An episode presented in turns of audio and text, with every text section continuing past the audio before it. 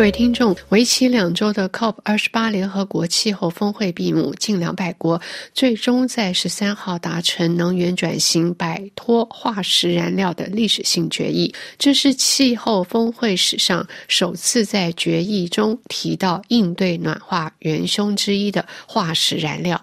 对此历史性决议，《纽约时报》表示，决议呼吁各国二零三零年底前以公正、有序和公平的方式加速全球摆脱化石燃料，以利在本世纪中叶达成净零排放。此外，也呼吁各国在二零三零年底前将风力、太阳能等再生能源的装置容量提高为目前的三倍，减少较二氧化碳更易。制暖的甲烷排放。美国有线电视新闻网认为，决议使用的文字是“能源系统转型以摆脱化石燃料，在关键二零二零年代拉高行动，以利二零五零年底前达成净零排放”，未使用逐步淘汰。美国财经新闻网 CNBC 则指出，当中的文字差异在于逐步淘汰。会是要各国远离化石燃料，直到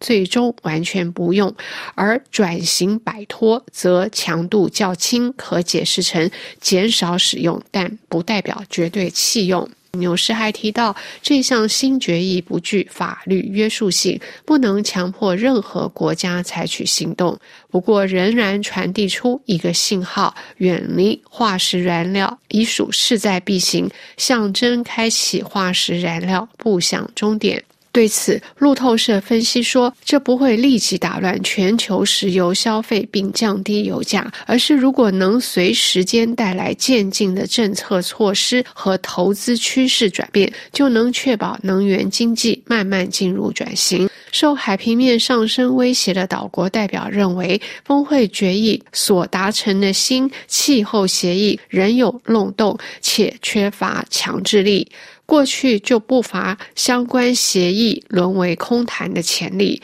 二零二一年在格拉斯哥的 COP 二十六峰会就达成逐步减少燃煤的协议，但英国来年就核准新燃煤电厂，全球燃煤使用还创新高。就连这一次力倡要逐步淘汰化石燃料的美国与欧盟，也被环保人士批评前者的产油。还在飙升，后者则在俄乌战争期间花钱力聘进口天然气的门路。这份新协议在最终文本还明文承认，所谓的过渡性燃料能在朝清洁能源转型与确保能源安全之路扮演要诀。而过渡性燃料几乎成为天然气的同义词，也让许多致力寻求淘汰化石燃料的国家觉得协议自相矛盾。协议还呼吁各国提升碳捕捉，尤其是在难以消除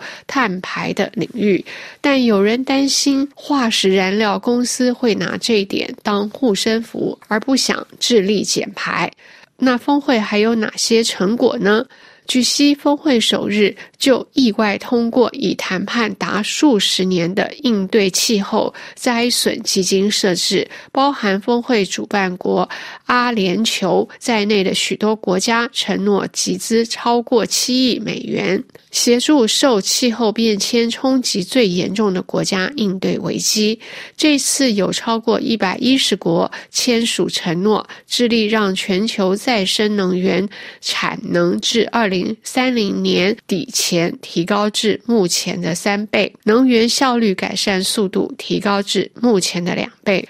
路透社指出，即便是对新协议最满意者，也担心钱从何来的问题。就是说，帮助开发国家承担摆脱化石燃料的巨大成本，尤其帮助贫穷脆弱国家应对气候变迁冲击的经费，都已经嫌不够多了。COP 二十八达成新协议后，各国也需要在二零二五年更新各自的减排贡献。作为世界最大两个碳排国家，美国与中国已共同承诺，各自的计划将涵盖所有经济范围内的气候污染。并减少甲烷等非二氧化碳温室气体的排放。美中共同声明标示中国的重大承诺，特别是如今中国的碳排量已经比美国之外的已开发国家的总和还要多。以上是由夏荣编播的生态健康与科技，感谢苏慧亚的技术合作及您的收听。